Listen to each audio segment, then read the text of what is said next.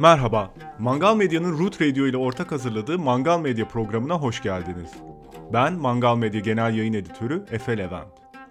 Bu yayında üzerinde konuştuğumuz yazıları okumak için web sitemiz mangalmedya.net'i takip edebilirsiniz. Mangal Medya tamamen okuyucu bağışlarıyla desteklenmektedir. Sağladığımız içeriği beğeniyor ve daha fazlasını görmek istiyorsanız bazı seçeneklerine göz atmak için Patreon sayfamızı ziyaret edebilirsiniz. Ayrıca Her Şehir Rehberi adlı kitabımız online dükkanımızda satışa çıktı. Her Şehir Rehberi, böceklerin yaşadığı hayali bir şehrin rehberidir.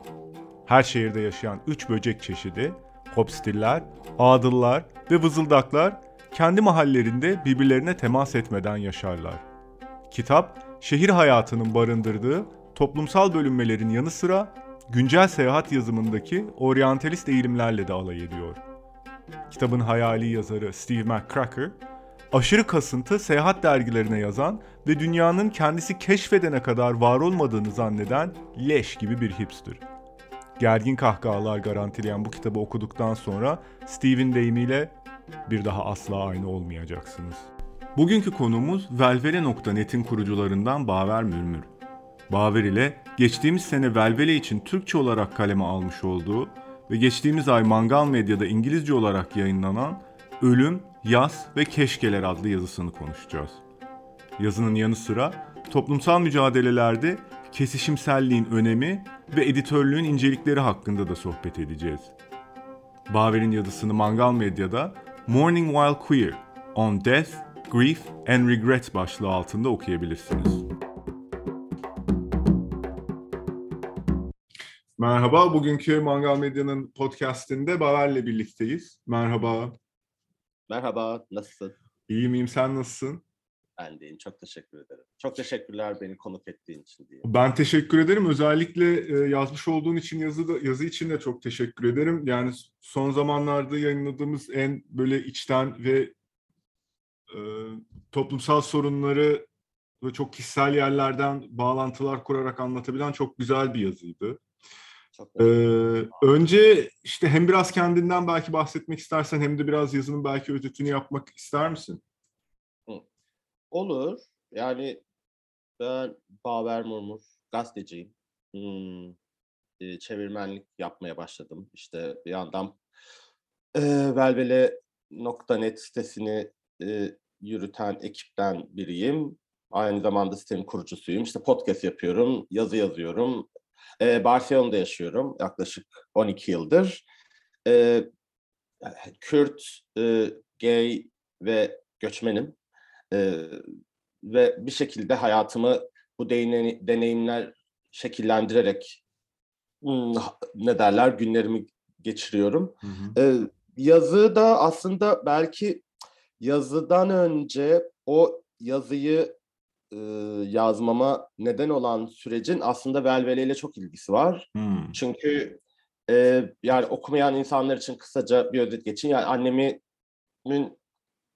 e, kanser e, nedeniyle iki yıllık hastalık sürecinden sonra kaybedip daha sonra Barcelona'ya geri dönmüştüm ve e, çok kısa bir süre sonra yaklaşık 6 ay sonra kız kardeşime de kanser teşhisi konmuştu. O yüzden e, şey nasıl derler bir tutulamamış yaz hikayesi o. Çünkü kardeşimle ilgilenmem gerekiyordu ve annemin ölümünü zaten yani hem yazıda da bahsettiğim o biraz çok zorlu cenaze süreci sonrası ve derken bir şekilde o orada bir tutulamayan yaz vardı. O tutulamayan yaz e, beni yaklaşık 3 e, yıl hiçbir şey yapamaz kıldı. Çünkü bir yandan kardeşimle ilgileniyordum. Kardeşim için kaygılanıyordum. E, bir yandan tam olarak hayatımı ne yapacağımı bilmiyordum. Çünkü yani 5 e, yıl Barcelona ve Berlin'de yaşadıktan sonra annemin hastalığını öğrenip Türkiye'ye dönmüştüm. Ve o biraz şeydi, çok zorlu bir deneyimdi zaten. Ve bir de dönüp annemi yani 40 kilo vermiş, kendinde olmadığı bir hastane odasında görünce ve ondan sonrası yani pankreas kanseriydi. Ve aslında zaten hikaye hiç hayırlı bir yere gitmeyeceği çok belliydi ama bir şekilde işte yani bizi dinleyenler arasında bu tecrübeleri yaşamış insanlar bilirler. Kanser biraz şey insanla oyun oynayan bir hastalıkta. Hmm. Çünkü hangi bazen iyi hissettiklerinde iyileşecekmiş gibi oluyor. Sonra işler öyle gitmiyor. Tabii hani çok fazla kanser türü var. Hepsinde aynı hikaye olmuyor ama benim annemin ki için çok da umutlu konuşmamışlardı zaten en baştan ve benim benim iradem dışında anneme hastalığını söylememişlerdi. Ben oraya sonradan gittiğim için bir de böyle çok saçma bir şeye girmiştik yani hani annem çok ciddi bir hastalık yaşıyor ve yaşadığı hastalığın ne olduğunu bilmiyor ve ona sürekli yalan söylüyoruz falan. Neyse yani bir şekilde o 3 yıllık şeyin sonunda 2019'da ben böyle artık gerçekten hmm, böyle blackoutlar yaşamaya başladım. İşte bazı içki içtiğim gecelerde çok uzun bir zaman aralıklarını falan hatırlamıyorum. Ondan sonra oralar gitmeye başladı. Böyle cebimden bazı mekanların giriş şeyleri çıkıyor. Yani bir yerlere gitmişim, haberim yok. Hatırlamıyorum oralara gittiğimi falan. Yani o ve çok şey bir işte çalışıyordum. Artık mutlu olmadığım bir işte çalışıyordum. O biraz beraberinde şeyi getiriyor. Yani benim kendi hayatımı ve o sırada süre giden şeyleri sorgulamayı.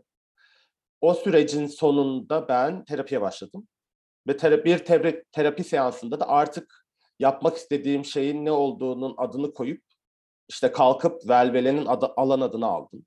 Böyle bir şey ne derler e, terapi övebilirim buradan o yüzden yani böyle şeyden hmm, bir şekilde çok şey nasıl derler beni yeniden sahalara döndüren bir şey oldu her anlamda yani çok böyle bir karanlık karanlık çok mutsuz ve çok depresif bir süreçten yavaş yavaş öyle çıkmaya başladım. Velvel'in hikayesi biraz öyle bir hikaye ama bütün bunlarla ilgili yazabilecek şeyi dermanı ancak yeni bu geçtiğimiz işte Kasım'da bulabildim. Yani 5 yıl sonra nihayet o bütün sürece yasa tutamadığım yasa, tutmaya çalıştığım yasa çünkü onlar da yani bir öncesi ve sonrası diye ayrılan şeyler.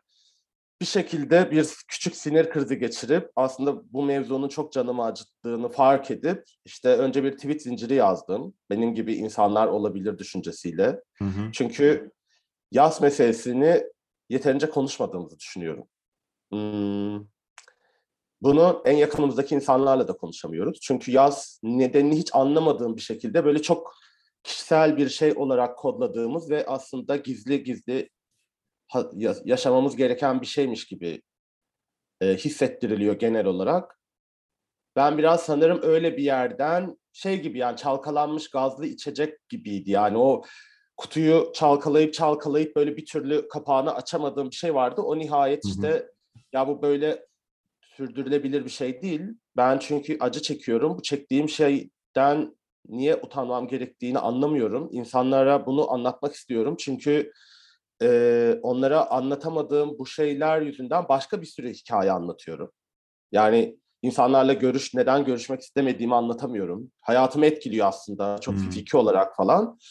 Ve bir şekilde yani o patlama e, bir yazıya dönüştü. Önce tweet zincirine, sonra ben onu insanlar yani hiç tanımadığım bir sürü insandan mesaj at. Ha yanıt veriyorum yani insanların bana Hı-hı. attığı mesajlara. Çünkü yani sevdiği insanları kaybeden bir sürü insan hiç tanımıyorum. Bana mesajlar atmaya başladılar Twitter'dan. Kendi yazının onlara ne hissettirdiğini anlattılar. E, sonra ben dedim ki pardon tweetleri sonra ben dedim insanlar bu yazı olsaydı keşke hani böyle Twitter'da kaybolmasın. Dedim ki çok da çok mantıklı bir öneri. Halkı dinleyeyim bu sefer şey olmasın. Sonra onu yazıya çevirdim. Ve benim için gerçekten gerçekten yani hiç böyle bir şey olacağını hiç öngörmemiştim.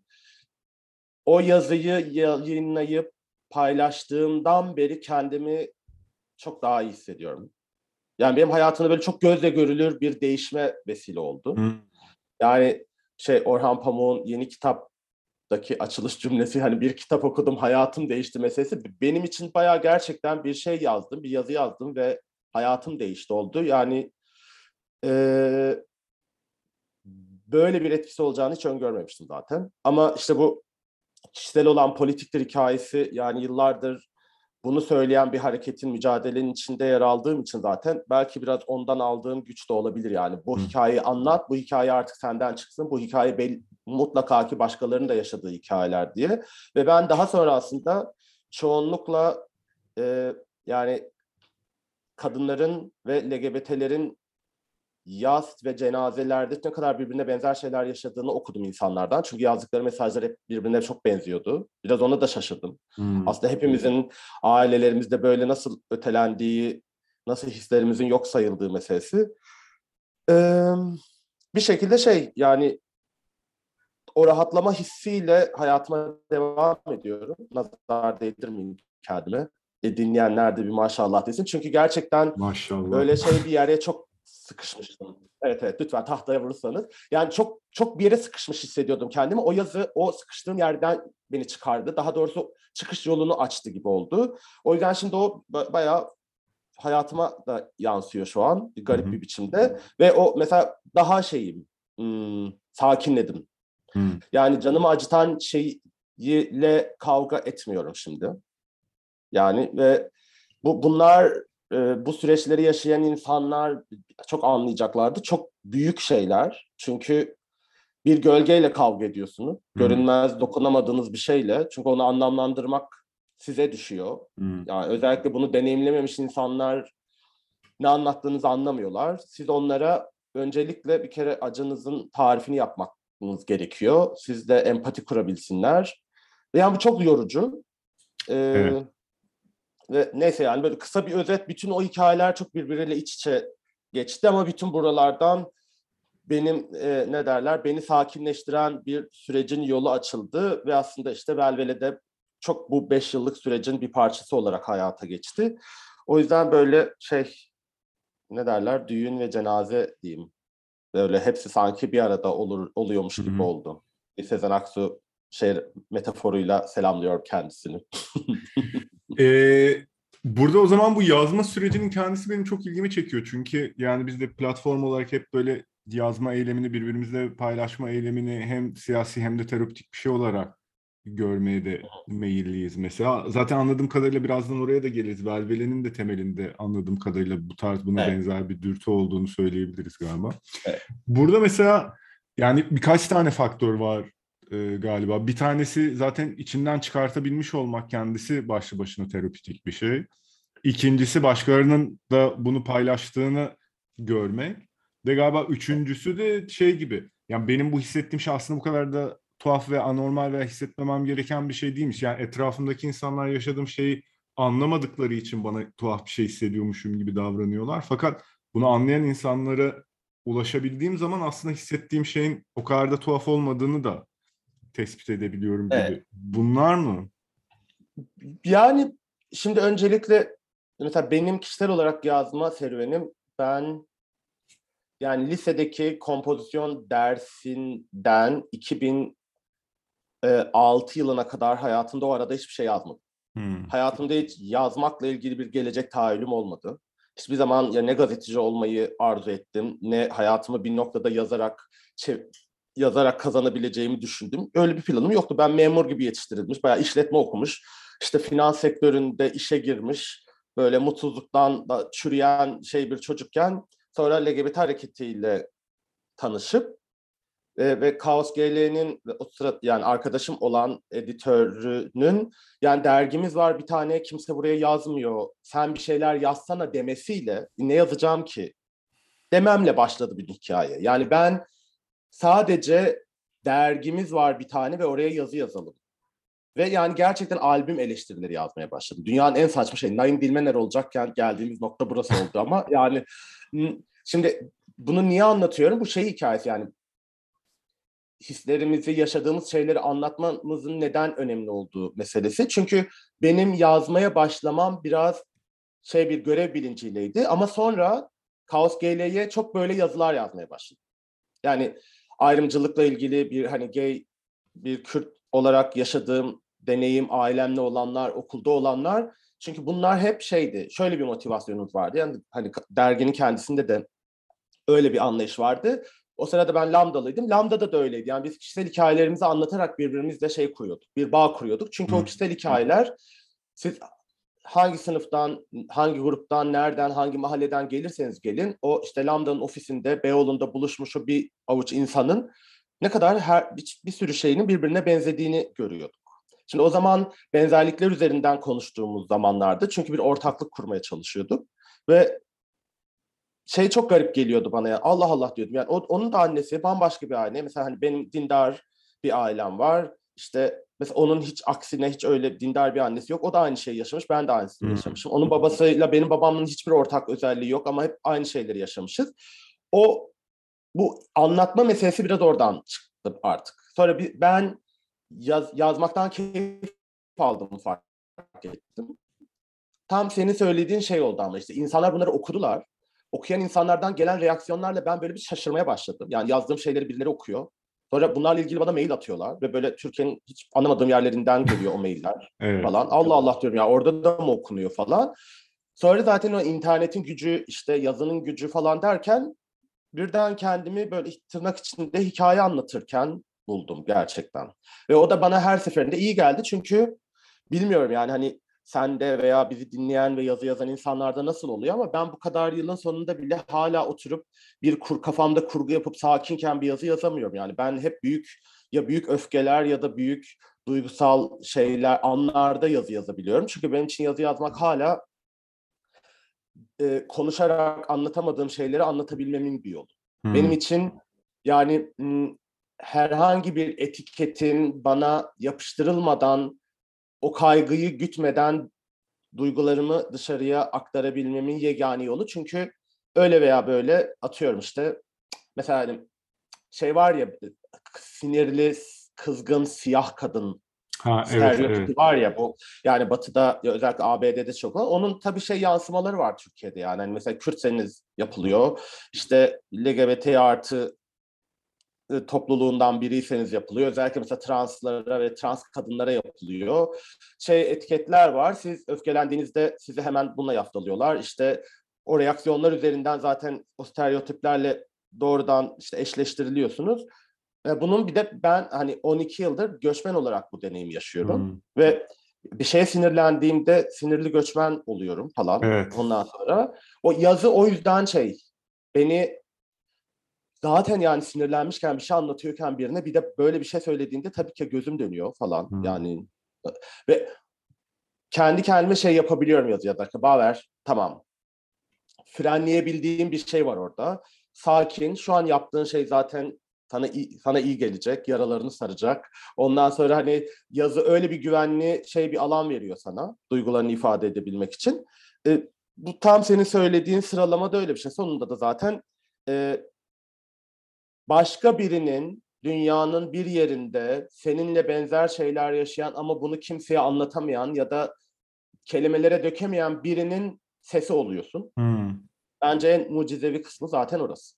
Çünkü e, yani ben bugün hala bir şeyler yazıyorsam, bunun için uğraşıyorsam benim geçmişte Türkiye'nin çok ücra köşelerinden mail atıp benim yazdığım bir yazıyı okuyup işte kendini nasıl yalnız hissettiğini işte artık yaşamak istemediğini ama tesadüfen bir internet kafede yazıma denk gelip yalnız olmadığını hissettiğini söyleyen LGBT artı insanlar var yani. Ben hiç tanımadığım o insanlar sayesinde hala yazıyorum. Çünkü onlar bana yaptığım şeyin tırnak içinde söylüyorum buna böyle bir hani yaptığım mesleğe ya da işe şey bir kutsallık atfetmek adına değil de nasıl bir etki yaratabileceğini gördüğüm ve onun o etkiyi yaratmayı sürdürmek istediğim için Hı. yazmaya devam ediyorum. Ama senin söylediğin formül zaten şey çok doğru. Yazı yazan insanlar için bence. Bu şey de e, biraz konuşmaya değer bence işte e, öfkeli trans, öfkeli Kürt, öfkeli göçmen stereotipinin yapıştırılması bir şey olan öfkeni e, ifade ettiğinde. Yani ben de e, yani ucundan tanıdık olduğum bir hissiyat işte öfkeli Türk veya öfkeli Müslüman olarak görülmüş olmak içerisinde bulunduğum ortamlar içerisinde. Ben de her zaman yani en azından hayatımın daha delikanlı bir döneminde daha böyle şeyi tetikliyordu. Ee, tamam o zaman ya tamam o zaman ben işte dediğin öfkeli bilmem kim olacağım tamam o kimliği üstlenip ondan sonra kendi kendimi dümdüz ettiğim bir Evet. e, şeyin içerisine soktuğunu keşfettim. O yüzden hani sen böyle frenlemekten bahsettin ya aslında frenlenen şey galiba sadece öfke değil kökünde. Orada kendini başkasının seni görmeye alıştığı şeye kendi içinden dönüştürme Evet. yatkınlığı. Evet. ş- Şimdi hikaye biraz şöyle bir şey ya. Şimdi hmm, eskiden bize utanmayı öğretiyorlardı. Var olduğumuz, olduğumuz, hissettiğimiz şeylerle ilgili. Sonra biz, bütün mücadeleler bizi o bize utan denilen, sakla denilen, gösterme denilen şeyleri sahiplenip onlarla gurur duymayı öğretti. Şimdi benim de kişisel hikayem tabii ki öyle bir yerden. Ben işte Kürtler kokuyor, işte kuyrukları var, sokakta parmakla bizi gösterip dalga geçilen yerlerden e, ben Kürtlerden nefret ediyordum çocukken. Hmm. Yani ve e, Kürtler benim için cahil, kötü kokan, işte e, eğitimsiz, konuşmayı bilmeyen, kaba saba falan insanlar oluyordu. Ya, kendi ailem bunlar yani. Hmm. Ben kendi aileme bakıp e, sokakta ve okulda duyduğum, öğretmenlerin anlattığı, e, bütün diğer çocukların benimsediği şeyi sırf onların ya, onların dünyasının bir parçası olabilmek için sahiplenip kendi ailemden e, yani ailemden başka nedenlerle nefret ederim. Okey yani de Kürt oldukları için niye edeyim yani? Evet. Ondan sonracığına ve o öz nefret mesela benim, için şey çok yani bugün düşündüğümde benim için çok yaralayıcı bir şey çünkü e, bir kere ya, e, Kürt dili ve kültürüne dair bir duvar ördüm ve bunu reddettim. Onun bir parçası olmayı reddettim. E, yani ailemde gırtlaktan konuşmayan tek insanım falan. Yani gerçekten Kemalist tedrisat benimle gurur duyabilirdi yani. Ben çünkü böyle bütün o Türklükle yan yana getirilen bütün yüce şeylerin hepsine sahip olmak için çok uğraştım çocukken. Hmm. Ama bir yandan da adım Baver. Yani hikayede böyle oturmayan bir şey var ve ben böyle reddediyorum onu tabii ki. O Baver yani Baver benim için şey hiç. Ahmet, Mehmet ve Baver var yani isimler bunlar şey hep sık kullanılıyor falan. Bir de hiç Baver de tanımıyorum. Ancak işte bir gün bir Şivan dayımın getirdiği bir Şivan Perver kasetinde ki bir şarkıda Baver adını duyup ben böyle şok geçir yani. Allah'ım Kürtçe bir şarkıda geçiyor bu ad falan diye. Ha bilmiyorsun Yani- da yani. Yani hayır Kürtçe olduğunu biliyorum ama reddediyor böyle sonsuz bir Ha. red içindeyim. Yani o bütün şey yani hani memlekete gidiliyor yazları ben kabus gibi hiç hoşlanmıyorum oraya gitmekten. Ama bir yandan da şey var yani bana o sırada İbne diyemedikleri için İstanbullu diyorlar aile içinde falan böyle her şey bir garip. O, şeyi de anlayamıyorum çünkü o sırada nasıl derler? Yani cinsel kimliğimin farkındayım, hislerimin farkındayım ama onun bir adı olduğunu bilmiyorum. Bunun kötü bir şey olduğunu bilmiyorum o sırada toplumda. Ben zannediyorum bayağı böyle şey Allah tarafından seçilmiş şey bir insanım yani. Nasıl derler? Yüce yücelikle donatılmış falan filan biri Ay ne güzel ben. aslında. Keşke hep öyle o o E, baki yani. kalabilse değil mi? Tabii canım ama işte sonra artık bir noktada sokakta ki gerçekle karşılaşıyorsun. Evet. Sokaktaki gerçek hiç öyle bir gerçek değil. Çünkü insanlar seni yani yürüyüşün nedeniyle işte konuşma tarzın nedeniyle işte Kürt olduğun için falan sürekli eliyle işaret etmeye başlıyor. Sen diyorsun ki o, o burada bir sorun var yani. Ya bu insanlar bir şeyden dolayı rahatsızlar. O ne diye bakıyorsun kendine ve yani küçücük bir çocuk için çok zor yani. Çünkü Bir de şu mu bu mu diye karar vermen de. Acaba hangisini Evet. gösteriyor? de? Evet evet hangisi hani neyi işaret ettiklerini de anlamadığın için Evet.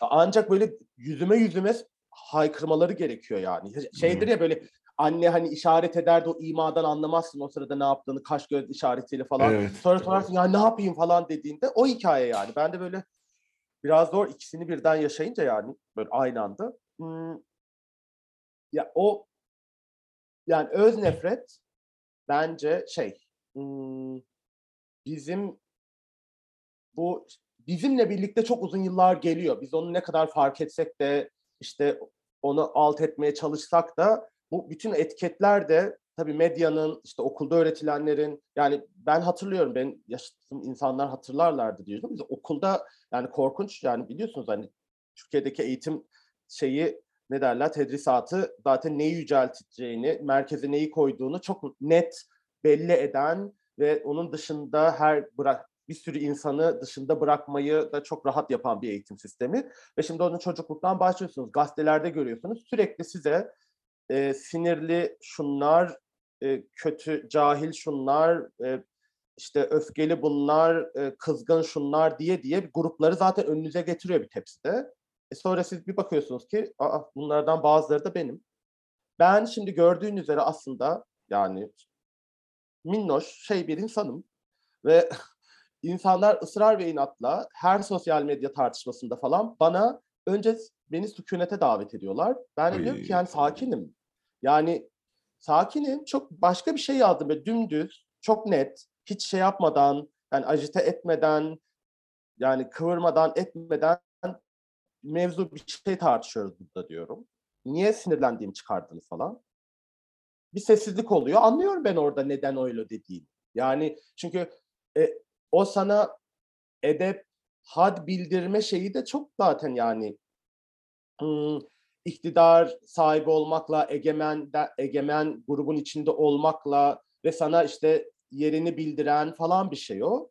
E, bu da işte farklı farklı şeylerde Kürtsen, Türk sana yapıyor bunu. İşte transsan, e, cis, na trans insan yapıyor bunu. Gaysen, hetero bunu yapıyor. İşte göçmensen, e, göçmen olarak yaşadığın ülkedeki tırnak içinde söylüyorum. Oraya biz ev sahibiyiz diyen ve öyle davranan insanlar yapıyor.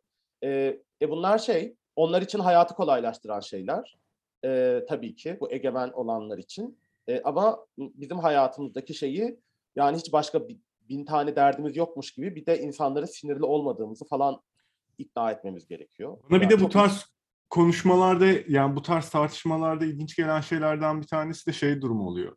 Ya aslında bu durumlarda iktidar sahibi olan kişiler de yani birey olarak yani iktidarın kendisini kütle olarak değil de bunu temsil eden bireyler olarak kendilerince duygusal olarak bir şeylerden tetikleniyorlar. İşte kendi durumlarının mesela tehlike altında olduğunu düşünüyor. İşte en çok böyle evrensel bir şekilde bunu gözüken mesela QAnon'dakiler veya işte e, aşı karşıtı olan işte bir takım beyaz kitleler falan kendi çaplarında yani biz onu geçerli bulmasak da kendilerini hissetmiş oldukları tehdit durumunu veya işte e, toksik erkeklik vesaire vesaire bunların hepsi kendisini bir e, tehditle karşı karşıyaymış gibi hissediyor ve bazı durumlar geldiğinde duygusal olarak tetikleniyorlar aslında ama onların hiçbir zaman e, tepkilerinin duygusal olmadığını ispat etmek gibi bir zorunlulukları olmuyor. Bu her zaman iktidar olmayanların bir argümanla ortaya evet. çıkarken yapmak zorunda oldu. Ben objektif bakıyorum, hiç kendi durumu içerisine katmıyorum falan gibi şeyleri. Hep iktidarda olmayanları ispatlamak zorunda kalıyor. Esas eşitsizlik biraz da buradan da kaynaklanıyor sanki. E tabii ama zaten şimdi bu kırılganlık meselesi de biraz bunlarla ilgili ya yani sen ne, ne kadar çok şeye sahipsen e, egemen e, özelliğe mi denir bilmiyorum. Özellik demeyelim herhalde. E, egemen kartına diyeyim. Apoletine. Evet.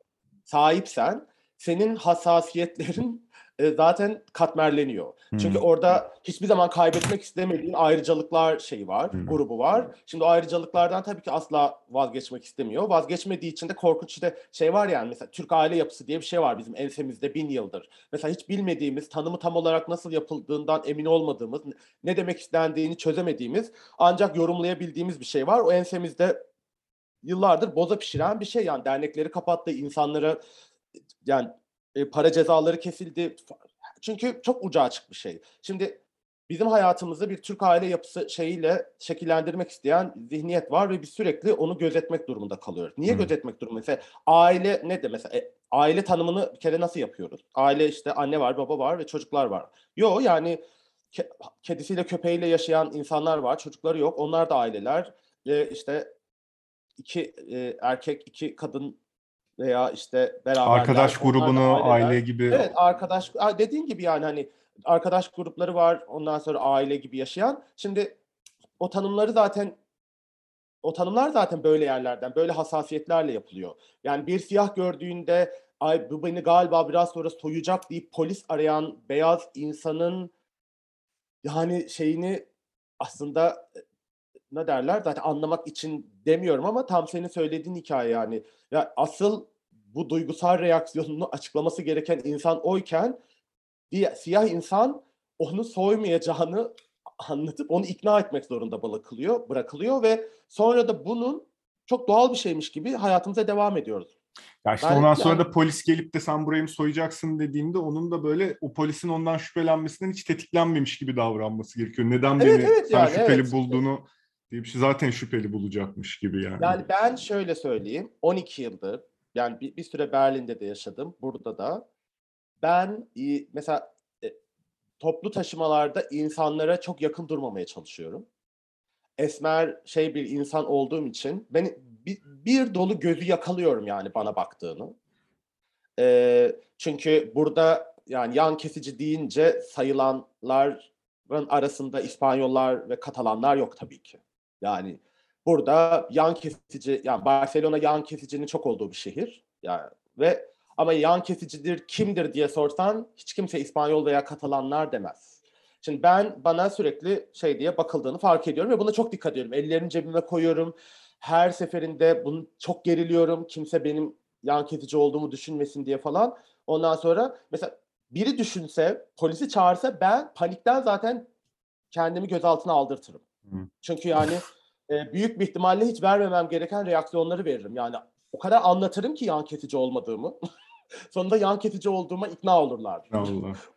Yani bu bu döngü şey, bu buradaki adaletsizliği, haksızlığı falan insanları anlatmak için bu kadar hala uğraşıyor olmamız bana acayip geliyor. Hı. Yani hala anlatıyoruz bunları, hala anlamıyorlar falan.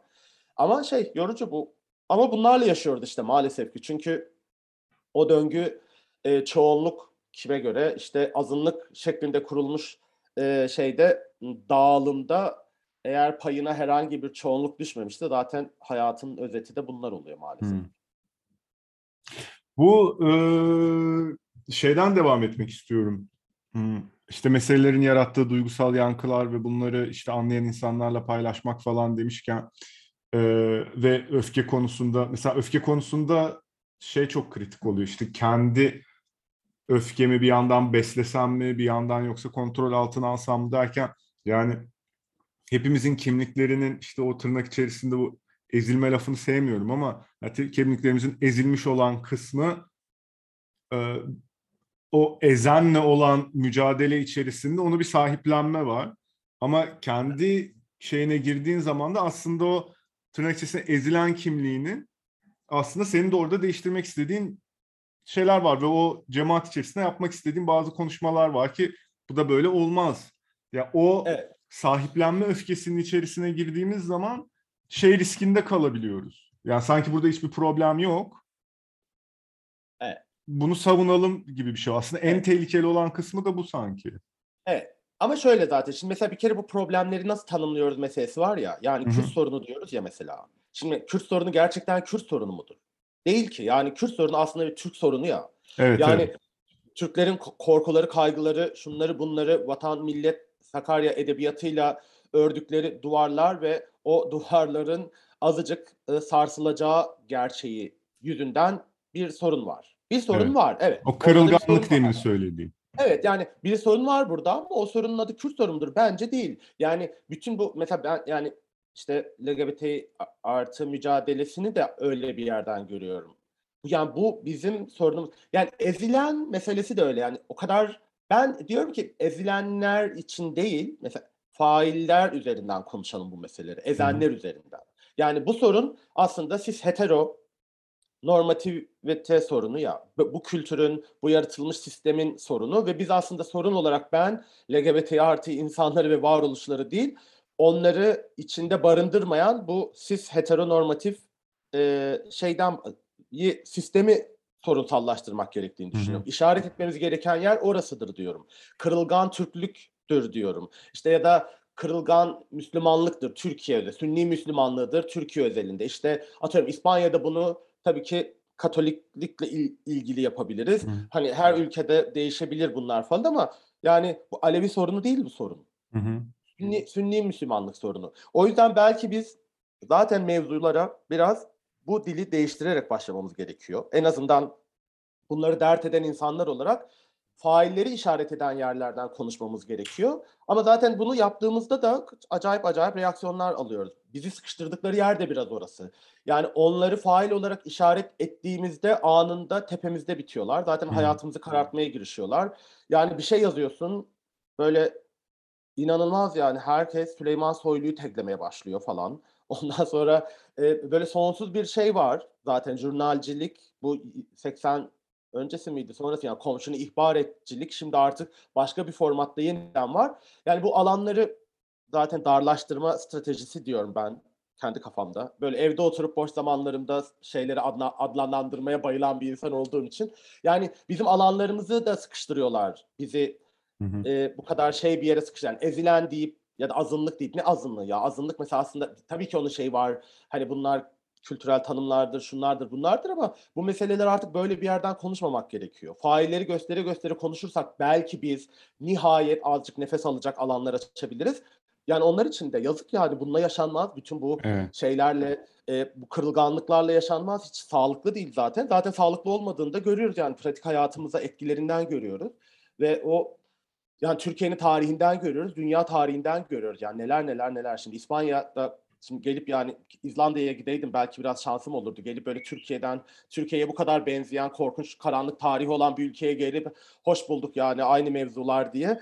E, Yani biraz her şey çok birbirine benziyor çünkü. Hı.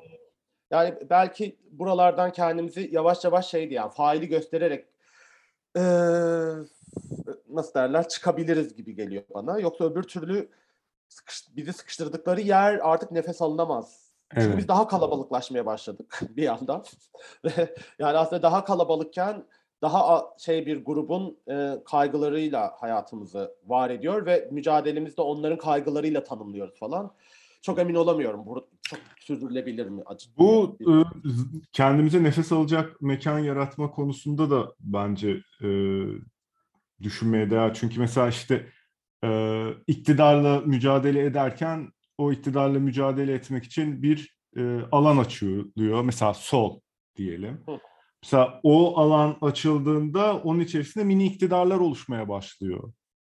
Evet. Ondan sonra. Yani bir yandan kendimize yaratmaya çalıştığımız alandaki o öfkeden bahsederken aslında esas söylemek istediğim şey oydu.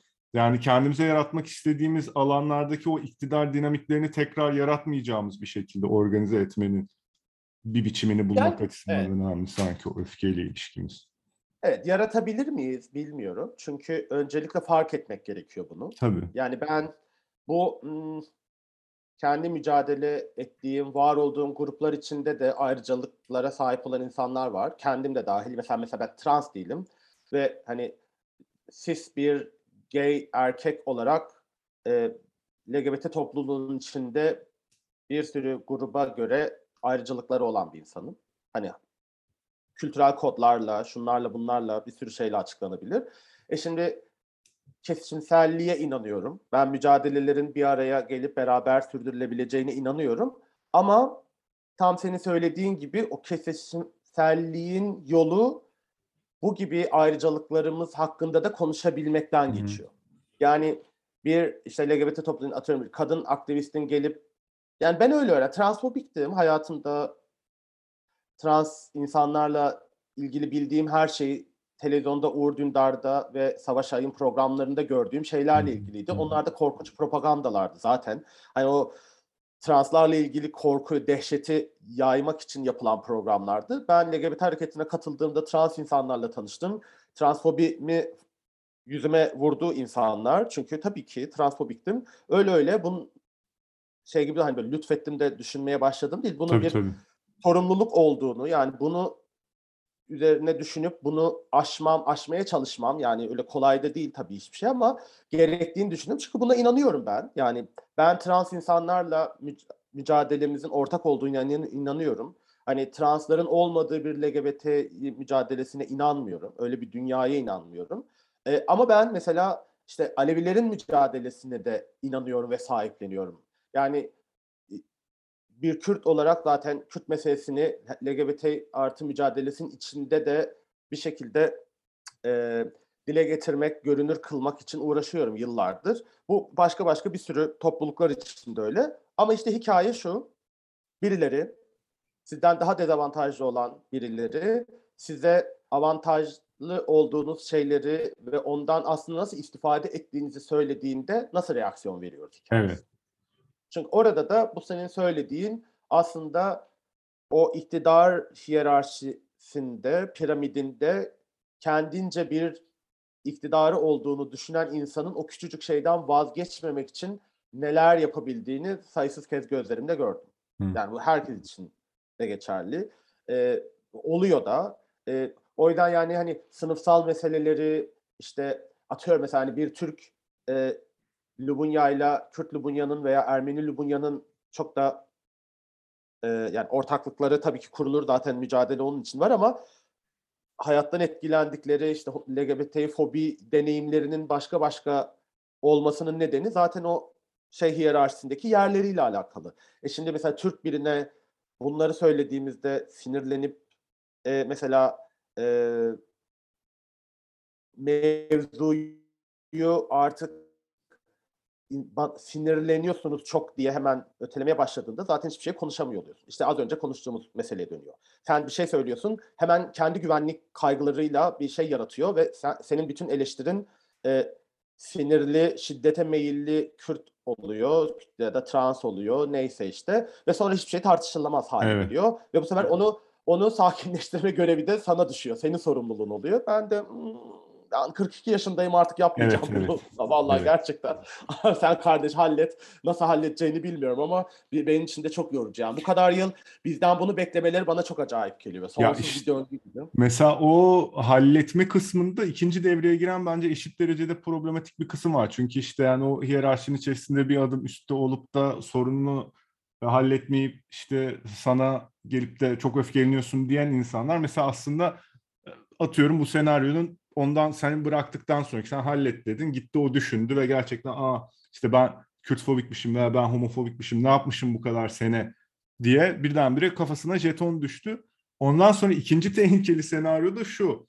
Bunu anladıktan sonra kendi dün yap söylediği şeyleri söyleyen insanla karşılaştığı zaman e, ona bir agresifleşme. Çünkü yani onu konfront yani o orada kendisinin dün yapmış olduğu hatayı yapan insanı sorun olmadan konfront edebilecek tek insan kendisi. Gelip seni konfront etmeye çalışsa o insan senin başın evet. belaya girebilir. Senin için sıkıntı olabilir.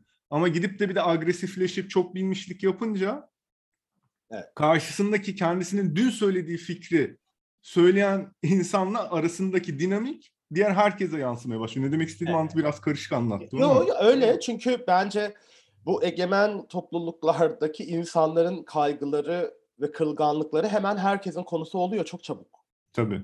Ama senin sen eğer şeysen onu işaret ettiysen seni zaten sonsuz bir yalnızlaştırmaya gidiyor. Sen orada tek başına kalıyorsun söylediğinle. Evet. Ondan sonra yani şöyle söyleyeyim ben e, LGBT hareketine 2004'te dahil oldum. Yanlış hatırlamıyorsam. Evet. E, bu kadar yılda bir fiil mücadelenin içinde yani onur haftalarını düzenlerken, Lambda'da çalışırken gönüllü olarak, Kaos G'lerin yayın kurulundayken falan duyduğum şeyleri sana... Şu iki, üç tane örnek vereyim. Bir Lambda'nın telefonu vardı. Ben bulmuştum telefonu. Sokakta yani. Sahibini bulamamıştık. Kartımız vardı.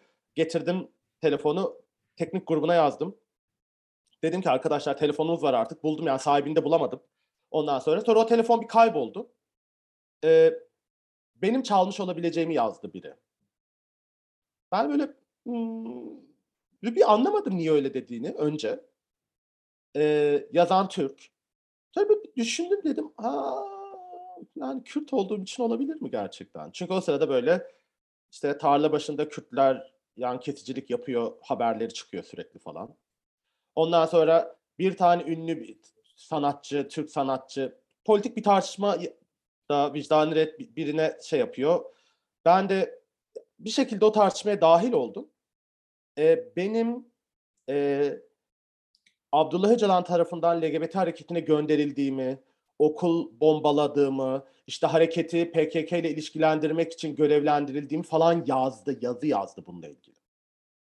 Ve ben böyle yazı yazı var ya yani 14 paragraf falan. Böyle okudum okudum yazı yani dedim ki gerçekten yani anlatabiliyor muyum bu ya bir şey ya böyle insan utanır demek istiyorum yani. Evet. Yani utanmıştı ama zaten bu hikaye bu. Bu ayrıcalıklar bunlarla ilgili yani. Sana ut- utanman gerektiğini bile düşünmüyor hiç. Yani e, politik olarak söylediğim şey katılmıyor musun? Yaz fikrini bitti bu kadar. Ama Türkiye'de zaten bütün tartışma hikayeleri de böyle dönüyor. Yani hiçbir fikir tartışması yürütülemiyor olmasının nedeni de o. En şey dediğimiz insanlar, entelektüel falan dediğimiz insanlar bile bir bakıyorsun senin de baban bilmem kim diyor birbirine. Ya konu bu değil. Bu biz şey değil yani mevzu bu değildi. Biz ne konuşuyorduk? Niye konuşamıyoruz şimdi falan. Yani e, bana şeyde torbacı diye yazmış bir tanesi. Böyle düzenli olarak saldıran ekipten biri. Torbacı ya Kürt bir erkeğe aklına ilk gelen e, söyleyeceğin şey bu mu yani gerçekten? Torbacı. Ya okey zaten yani kötü bir şey diye demiyorum ama yani şeyi anlatabiliyor muyum? O reaksiyonlar nasıl, nereden çıktığını. Çünkü istediğimiz kadar şey yapalım. Yani ben de tabii bir sürü mevzuya e, e, bir erkek gibi reaksiyon gösteriyorum. Eminim yani gösterdiğime. Ama biri bana bunu işaret ettiğinde Baver ama bu tepkinde bak biraz bununla ilgili olabilir dediğinde de oturup yani insanların önünde ağlayıp kavga falan etmiyor ya diyorum ki ya bu benim ödevim. Evet. Ben buna inanan, bunun için mücadele eden bir insan olarak biri bana böyle bir şey söylediğinde ilk reaksiyonum aksini ispatlamak değil ki oturup üzerine düşünmek. Bu ama işte zaten bu ayrıcalıklar şeyindeki e, e, sırtımızı nereye yasladığımız ve nelerden vazgeçmediğimizi çok söyleyen, iş Hı. gösteren, belli eden şeyler. Ama öyle veya böyle işte bütün bunlara rağmen yine de bunları birbirimize yapmaya, birbirimize dönüştürmek için uğraşmaya da hala inanıyorum. Ama yorucu mu yorucu. Evet. Velvele'nin de zaten kökünde olan şey biraz bu tarz dönüşümleri Evet. vesile olabilmek. Evet. Yani velvele çok kişisel bir şey olarak çıktı önce. Ama sonra böyle benim öngörümden do- çok daha hızlı bir şekilde başka bir şeye dönüştü. Çok da iyi oldu tabii ki. Ee, Yani velveleyi açıkça LGBT hareketin içinde bir tartışma alanı yaratır diye düşünüyordum. Ee, sonra Ari'nin ve İlker'in de dahil olmasıyla zaten biraz oraya doğru gitmeye başladı. Yani ben tartışmaya inanıyorum, konuşmaya inanıyorum. Böyle şeyleri herkesin yani herkes yazabilse, yazsa ve bunlar fikirler üzerinden konuşsak istiyorum. Yani ben Twitter'da yazılan tweetlerin nasıl hep boşa gittiğine çok çok üzülüyorum. Boşa Hmm. gittiğini düşündüğüm için. Yani kayboluyorlar. Ben istiyorum ki bu kadar şey tartışmaları yazılar üzerinden yapsak ve aslında bir yazılı kaynağımız olsa çünkü bunlar gelecekte yarınlara kalacak şeyler. Ee, o belleği ve deneyimi yarınlara aktarabilmek gerekiyor. Bu tartışmalar öyle veya böyle insanlar için çok yorucu. Kendimi de katarak söylüyorum. Yani bazen dahil olması, bazen konuşması, bazen yazması çok yorucu şeyler ama öyle veya böyle bunlar bizi alıp buradan şuraya götürecek, ileriye götürecek şeyler diye düşünüyorum ben. Bunlara kıymet veriyorum.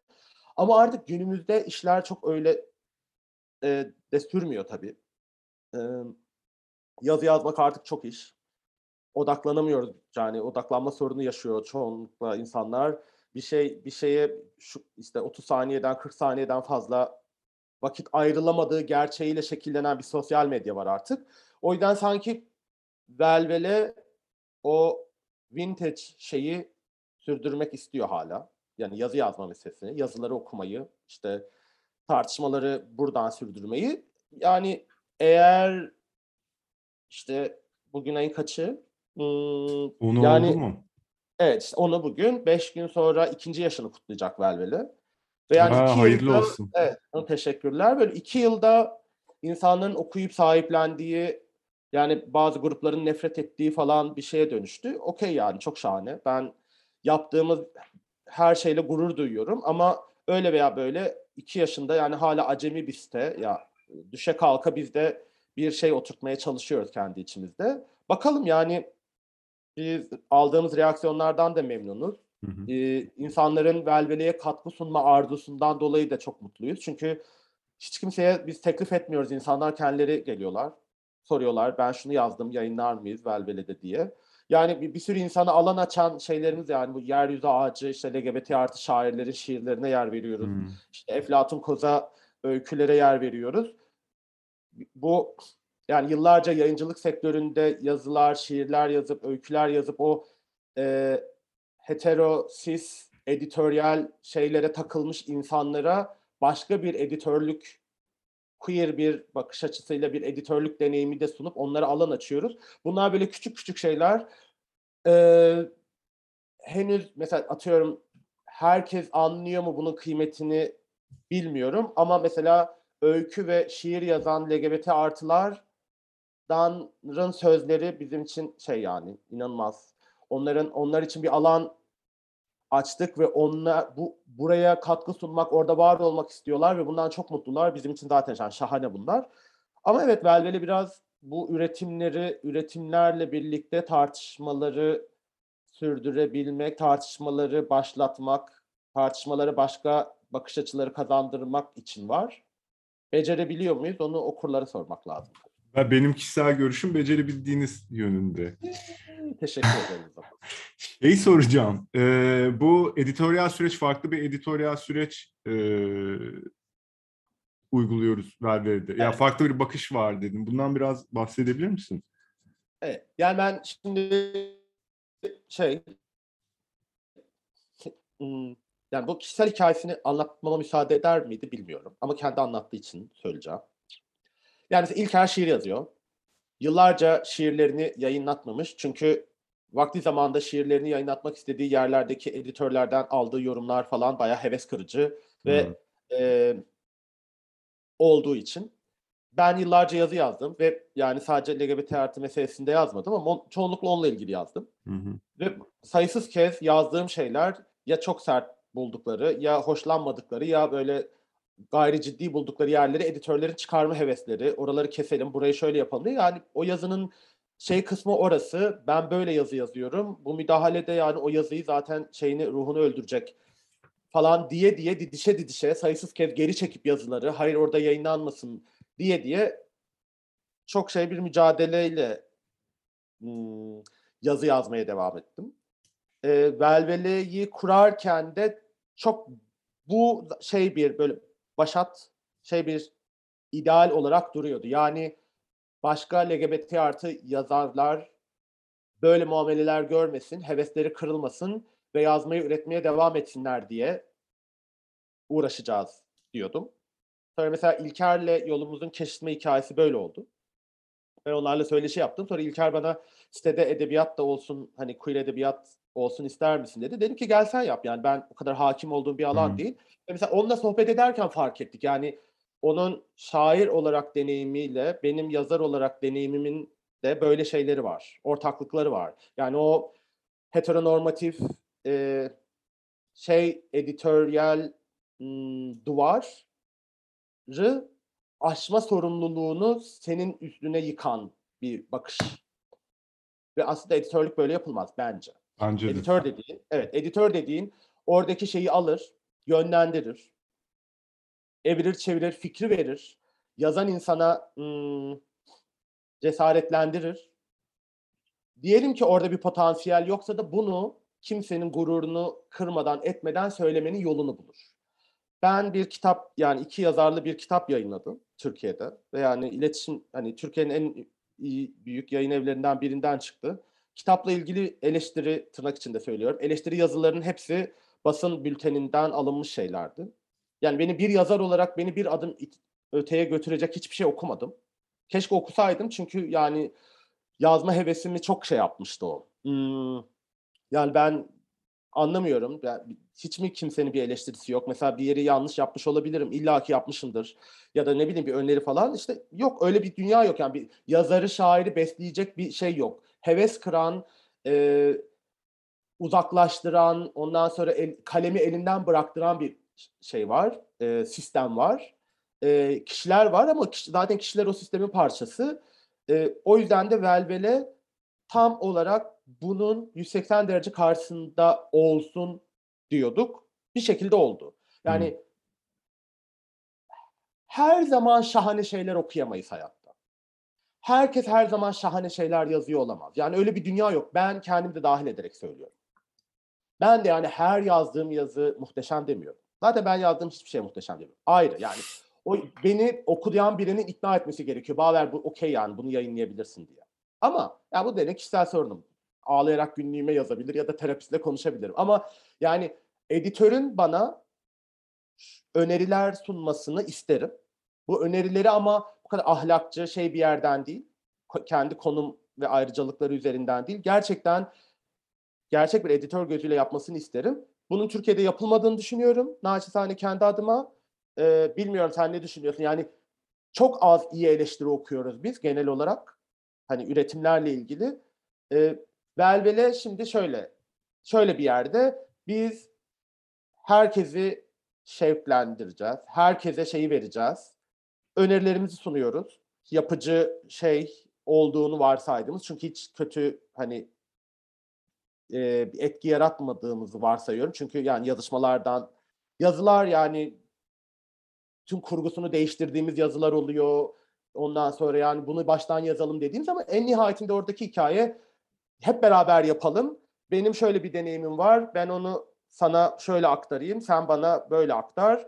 Bir çünkü LGBT artı yazım kültürü şeyi oluşturabilelim bu sayede. Çünkü diğer taraf bizi çok da içinde barındırmak istemiyor. Evet. Biraz bana editör yazar ilişkisinde e, en böyle kritik ve aslında yani en son seviye olan şey e, iki kişinin arasındaki ilişki de birbirlerini iyi anlamaları. Çünkü bazı yazarlar dediği gibi senin içinde bulunduğun ben de biraz öyleyim.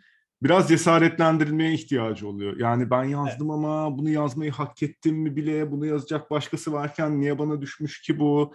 Zaten de olmadı falan filan. Kimisi böyle Kimisi de çok şey gelebiliyor. Abi ben yazarım ya. Yani yazdım şahane oldu. Yani kimisine böyle ya yazarsın demek gerekiyor. Kimisine de evet. sen bir yavaşlasan mı acaba bu iddianla evet. şeyin acaba tam denk gelmiyor mu? Ve orada kimin hangisi olduğunu ters getirirsen çok kötü, çok kötü. O yüzden evet, çok kötü. tanımak gerekiyor yani. Evet. Yani şöyle söyleyeyim. Ben biraz esnaflık biliyorum. biraz öyle bir şey. insan sarraflığı evet. gibi. Evet şey. yani şeyi biraz anlayınca karşındaki insanın nasıl bir yerden seninle konuştuğunu zaten o çözmesi. Yani ben pazarcılık yaptım.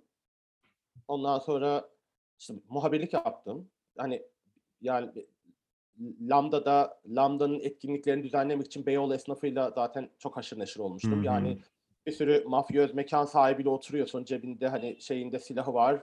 Pazarlık ediyorsun. Orada bir Lubunya partisi yapacağım diyorsun. Bakıyor o ne falan. Anladın mı? Hani şimdi oralardan öldürülmeden çıktım. Dayak yemeden çıktım. O yüzden evet. herhalde bir tane LGBT artı şair veya yazarla birbirimizin kafamızı, gözümüzü, kalbimizi kırmadan zaten canım diye zaten düşünüyorum. Ama çok dediğin doğru. Yani şeyi ayarlamak gerekiyor. Orada çok özgüvenin iyi bir şey olmadığını ya böyle tatlı tatlı söylemek gerekiyor. İşte o kadar. Ya hem iyi bir şey hem helal olsun ne kadar güzel bir insanın özgüvenle benim bu kadar zor yazdığım şeyleri yazıyor olabilmesi bir yandan çok güzel. Bir yandan da iletişim kuralı. Evet. Evet ama işte böyle çok fazla anlam yükleyerek geliyor ya yazdığı şey. Aynen. Sonra sen diyorsun ki ha, bu bu anlama geliyor mu gerçekten? Evet. evet. Evet yani belki de öyle olmayabilir diyebiliriz. Ben duymaktan hiç şey hicap duymuyorum. Benim için çok okey.